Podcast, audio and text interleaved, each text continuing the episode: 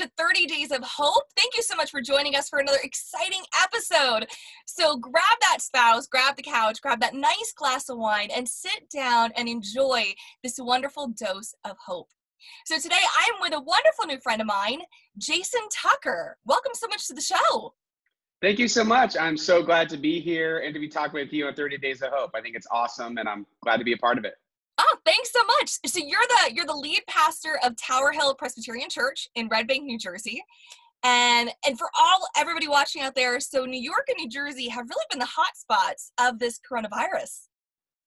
Yeah, it has been. Um, you know, early on, we really became the epicenter of the outbreak, and you know, as such, we're going to be in lockdown for a while. And it seems like as the rest of the world's talking about reopening, it's something that we're barely even having a conversation about yet, just because it's been so severe and scary for a lot of our folks, really.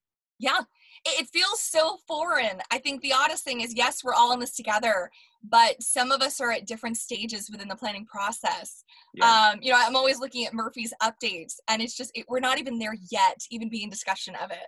But you've experienced this firsthand, you and your wife. So, what was it like experiencing COVID 19?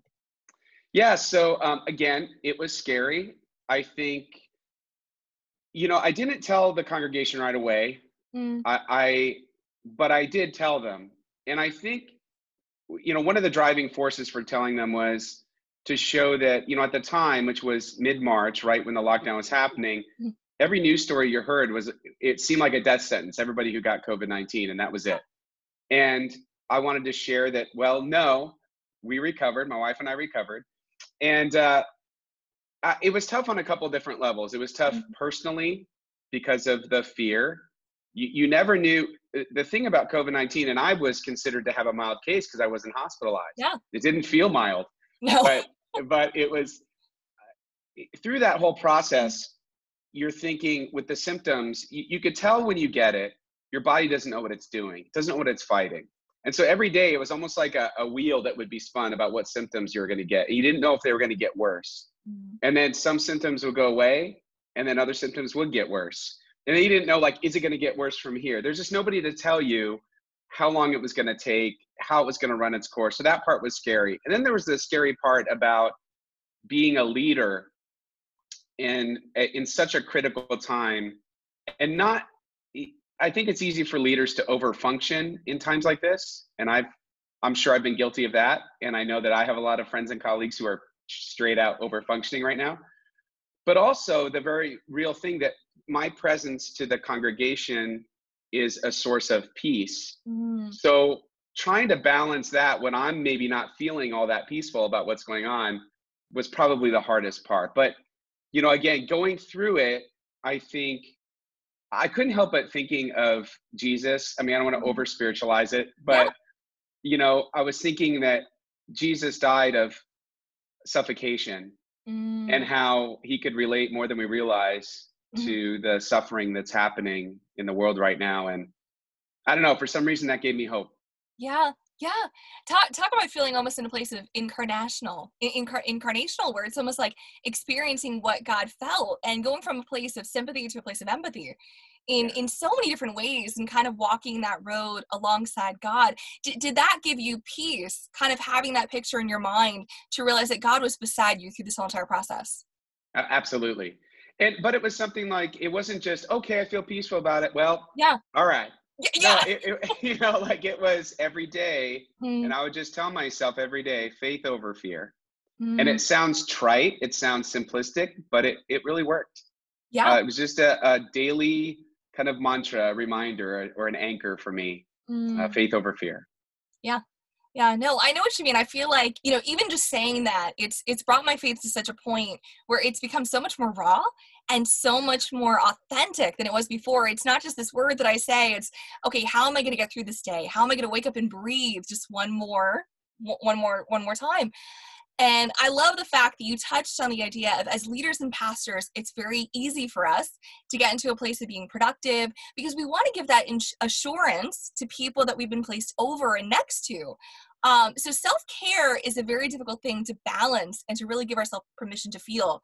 So, how have you personally taken this time to yes be productive to re-strategize um, and to really take this time to kind of re repivot your church but also take that time to also self balance yourself and, and your family as well yeah i think i think when it comes to this it's the trick is to remember that it's not all we can't compartmentalize this stuff. We are mm-hmm. integrated beings. And so as i'm doing the work and figuring out how to help pivot the church in a new direction or to move ministries online or whatever it is we have to do i am at the same time having to make sure that i'm thinking just as hard about about self-care. Let me land that in a practical example yeah. is you know right when the lockdown started march 16th and all we were hearing from the news cycle is you know doom gloom I said, look, uh, here's what I'm going to do. Um, I'm going to do a devotional every day mm-hmm. because I want to speak some kind of spiritual hope into the lives of my congregation, not just the fear that they're hearing from the outside. So I figured that's what they need. They don't need to talk about COVID 19. I got letters from like Kohl's telling me about COVID 19. Like, I don't need any more letters about COVID 19. so if we got one more email, I was going to scream. right, right, right. Like, I was, they didn't need one more of those. They needed me to speak uh, mm-hmm. about the hope of Jesus during that time, much like you're doing. And so I said, okay, I'm going to do it 10 10 every day. And uh, it, it, was from uh, John 10 10. I've come to okay. bring in life and life to the full. And so 10 10, I go on, and it's a very, it's just a very raw devotional. I, I tell them ahead of time, I said, this is not a sermon. I haven't thought out theologically everything. I'm simply opening the word. I've mm-hmm. thought of a couple raw ideas, and we're just going to engage with the scripture. And now, it, as we went through March, and I did that while I was sick, but I felt like I needed to for me um, more than doing it for them. Then, you know, as as it's gone on, and we got to May, we've been running so hard, so fast. With we want to get our live stream to a point that that we're really excited about, and that has taken a lot more work than we envisioned. And the idea is we're trying to build something that we want to carry with us into whatever the next phase looks like. So we want to make sure that we set that all up well. But as more of that happened and more leadership decisions, decisions to decision are happening, I said, you know what I need to do? I need to back off the daily devotion a little bit. And I said, you know, I'm going to go down to three days a week for May, and I may phase out to less than that when we get to June. Mm-hmm. And actually, that was a tough decision because you were getting like 80 to 100 people on there every day who are just like, this is the greatest thing ever. You got to keep doing yeah. this forever. And, you know, they're just like, you know, this has to keep going even when the thing ends. And I'm just like, I, I can't do that. But I needed I to do you. that for my self care. And mm-hmm. that's just one example of, yeah. of just, it's all together yeah. Well, it, it, was funny that you said that. And I, I felt guilty in the same way. I was all set and gung ho to continue what I'd done with April. And that really was the only conviction that I'd had to really start 30 Days of Hope from April 1st through April 30th. And then, as you were saying, people just got online and they're like, oh, you need to continue this and do this. Um, and I think for a while, it wasn't so much a deep conviction of mine, it was more of a deep conviction to to make sure that they had hope every day. You know, what's yeah. going to happen if I stop this or if I back away? Um, and I decided this week to say, look, for my own health, to really balance myself out, I need to cut it down to two videos per week. Yeah. And it's been freeing. And um, I, I, I love that idea because I think, you know, yes, as ministries and as ministers, we're pivoting, uh, but it's an ongoing process. It's trying to figure out what is the best thing to really put our effort and all of our impact in right now. So, yeah. And, and I'll and I'll just add, add on to this about self care. Being really present with my family has been the mm-hmm. greatest gift I, I can think of. This time is not without its silver linings. Uh, just a quick example. I this sounds so dumb even to say it, but it's really been meaningful. Yeah. So uh, a couple years ago, my mother-in-law bought me. I love campfires. She bought me one of those outdoor fire pits, mm-hmm. and we used it once and hadn't used it again for two years. And I'm like, why aren't we using this? The kids love it. I love it. And so during the quarantine, we've had like 10 campfires. Nice. And, and it's it's just been. It's a way that I can really be present and to not be thinking about everybody else's needs, which in the end yeah. is is I think the right posture. Mm. I have to remind myself, I don't think I'm Jesus. Don't hear this, but the people don't need a savior. One's already come. I don't need to, to do everything. Mm-hmm. I need to do what I can, and then I need to do what I can for myself and for my family. If that means I need to not have that extra evening Zoom meeting or whatever it is, that's what I need to do in order to really be present. And it was this whole thing has been a great reminder of how these little things can can really stack up in our hearts mm-hmm. and give us the kind of self-care and rest that we need. Mm-hmm. Yeah, no, I, I completely agree with it. I know it's it's even changed my relationship and my my connection with God in such a way because I've realized for the not so much for the first time, but even more so, the idea that God God loves me because of my being, because who I am. And yeah. I think for so long as ministers, we're very much on productivity and getting things done and performance that it's very easy to kind of feel like, well, God loves me because of what I'm doing. Instead of, no, right. wait a minute, God just loves me. And there's that beautiful simplicity and um, and power and freedom that comes from that. And it actually enables you to do things with so much more grace what. I think the biggest thing is we never, you know, as, as ministers and as pastors, um, we're it's it's more about okay how do i actually spiritually care for people? But we've never been in this position to really emotionally care for our team. What are some ways that your team development strategy has shifted because of this? Well i think we've spent a lot more time on mm-hmm. on just how are you doing questions. Yeah. And it, i want to model that with the team that i care more about them as people than whatever they're trying to do online with their particular ministry area. Like that's all well and good, but if we're totally depleted, we're no good for anybody. And so I want to be able to I want my team to know that if they are feeling fried up, that they have permission to take a break. And I'm we're not going to dock their pay. We're not going to we're just not it is what it is. And listen, if you need to back off, you have everyone's permission to do that so we part of it's just being really transparent about it and modeling the kind of behavior that we that we are asking of them. So i'll go first. And i in our uh, tuesday staff meeting day we had our meetings with our leadership team and our staff. And i started out by saying i'm having a hard time right now. I'm kind of mm-hmm. done with this whole thing. And i feel really whiny even complaining because there are people who are truly suffering right now. But i got to admit I- i'm tired of this way. Yeah yeah.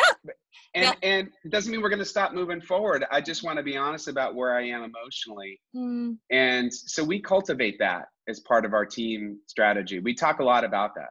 Yeah yeah, which I think is so powerful because it just when you have that opportunity to really talk with your team and realize that wait a minute, you know, I'm not just in a place of ministering, but I can be vulnerable. There's there's that beautiful connection that you have where it's I built that trust. You know, we have that strong team. What are some strategies that have really been a blessing for you? You know, it's it's been chaotic. Um, I think a lot of us have sort of tried to create something out of nothing very quickly. What are some things that you found that are so practical that have been so helpful, but you want to really transfer into um, into your ministry and into your strategic plan? Well, I think uh, one of the big areas that a lot of churches have kind of discovered or rediscovered is the power of online ministry. But I'll I'll take that a bit further. A couple of years ago, I went to a, a leadership conference, church leadership conference, it was for pastors and executive pastors only. So I went and um, I remember sitting at a table and we're doing the introductions of who we all are, what churches we're from. And one of the pastors at the table introduces himself and he said that he was a virtual campus pastor huh. for for a, a church in the South. And I'm just, and I have to just admit, yeah. I thought that was the most ridiculous thing I'd ever heard. I was just like, what are you talking about? A virtual campus pastor? I mean, like, it's like, how do you say this title with a straight face? right. Like, what is that? And I remember totally scoffing at that. But mm. after after really doing this for a couple of months, um, I was wrong. Mm. And here's why. I'd been dragging my feet on getting our church to to do online streaming of worship. And one of the reasons was because of quality. I was worried because it's become such a front door for your congregation and mm-hmm. people really making decisions on whether or not they're going to engage based on the quality of what you're putting out there. So I always wanted it to be good, but that really has slowed us down. Yeah. Now we were forced to just do it, just pull the pull the trigger and do it. And what we've discovered through the combination of worship engagement, and, and that's the important thing, it's about engagement. Worship engagement, small group engagement, um, uh, kids, you know, next gen ministry engagement, all of that. And, and what we're discovering is, yeah, it, it's a church campus. It's you can foster discipleship, real, genuine discipleship virtually. Now, uh, as I say that, I still think you can't replace physical gatherings. I think the presence of the Holy Spirit, a, share, a shared experience of the moment, I think that all is really, really valuable and important and a big part of who we are as a church. That being said, I think when we all moved our ministries online, I think we all became multi-site churches. Mm-hmm. I think I think we need to cultivate the virtual campus because I think we're actually catching up to where the rest of the world is in that the rest of our lives are lived in kind of this hybrid integration of technology and physical gathering. So think about it. I sign my kids up for rec sports. What yeah. do I do? I, I go onto the website, I navigate the website, I pay my money online, I find out who my coach is, I find out when the practice times and game times are, all virtually. And then I show up for practice or the game. It's a hybrid and it's seamless. I think church is going to look like that. On the other end, it's going to be more of a hybrid, seamless mm-hmm. experience. And I think everything we're doing now with online ministry is is going to integrate, or let's say needs to integrate into what we do in our physical gatherings.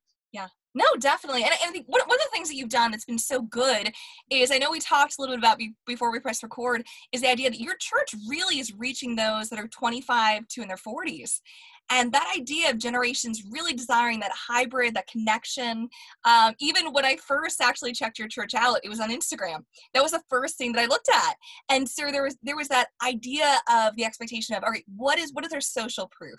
How do i actually connect with this? How do i see it before i experience it face to face so what are some ways and some tips that you would give pastors that want to reach that age range of 25 to 40 yeah so I think one of the temptations, or here's what not to do, mm-hmm. is to just take everybody's best practices and just try to apply them. Mm-hmm. Um, I think we learn a lot from best practices, and I think they're really valuable. But it's really the why behind it that gets to the real secret sauce of how your church mm-hmm. can reach out generationally. Um, I actually, for me, in all of my work on church revitalization and, and everything, is really grounded in the scripture in Acts on the day of Pentecost. I think there's a foundational call to the church in that the very first gift of the Holy Spirit was the gift of translating the wonders of God into the language of the people. 1st mm-hmm. gift. I think there's a reason that was the first one. I think we are all called to translate the wonders of God into the language of the people. It could be ethnic languages, mm-hmm. but mostly here in America, it's generational languages. And I think if we can understand what each generation, what are their what are their pain points? What are the things they think about? How do they view the world? You know, I have to understand that my grandparents' generation is probably not going to be the Disney Plus generation.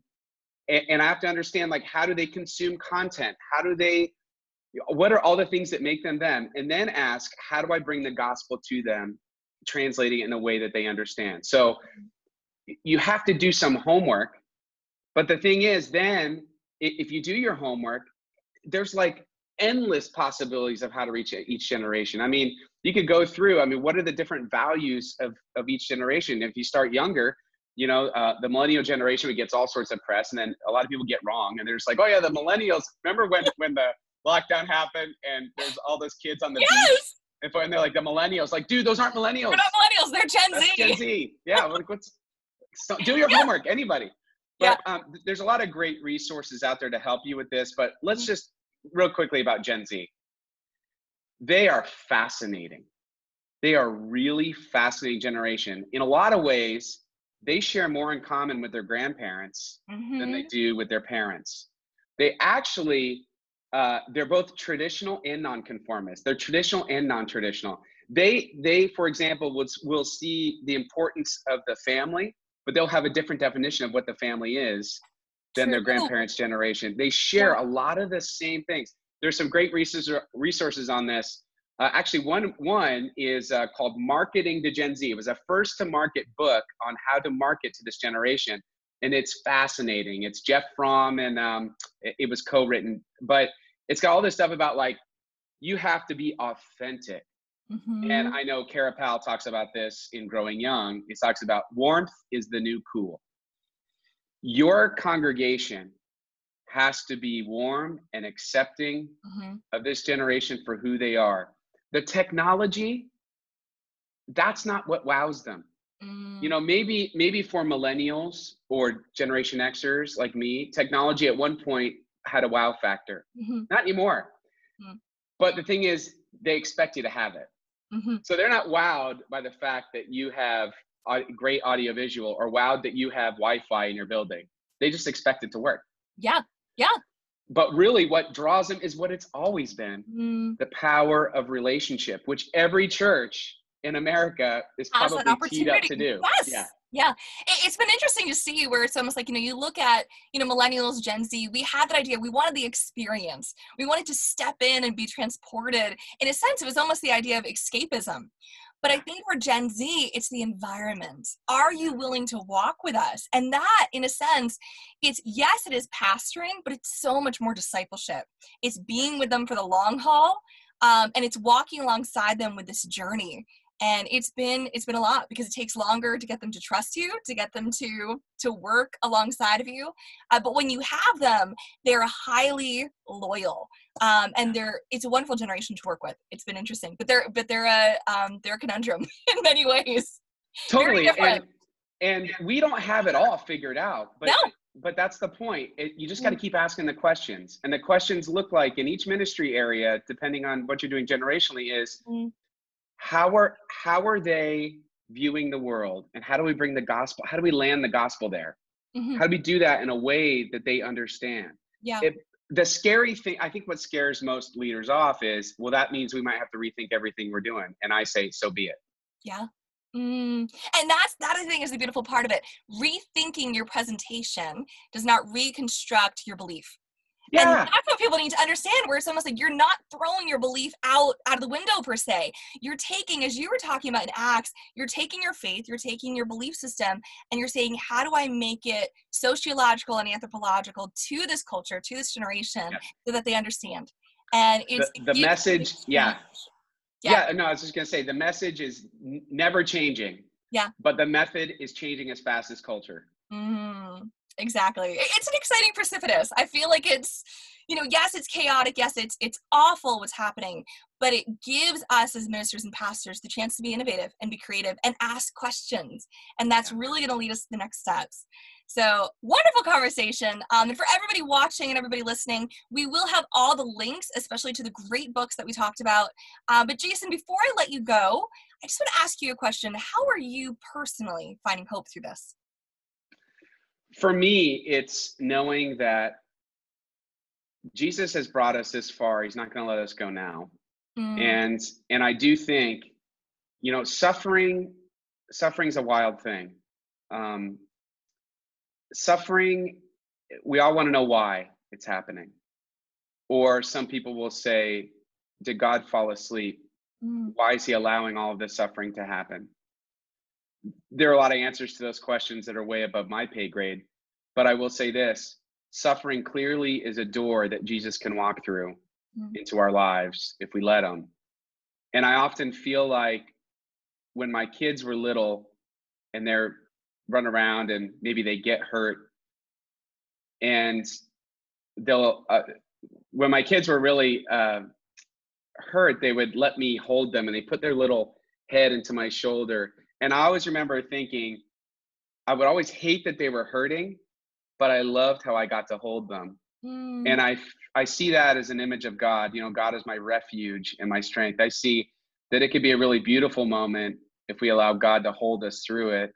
Mm. And anytime we let that happen, we are different on the other end. Mm. And that's that's what gives me hope is that we individually and corporately will be different on the other end of this Mm. and maybe have a shot at greater Christ-like faithfulness. Yeah. Amen. Amen. Well, thank you so much for joining us. And thank you, all of our listeners, for watching. Again, this is Dr. Colleen Batchelder, your host of 30 Days of Hope. Join us again for another dose of hope.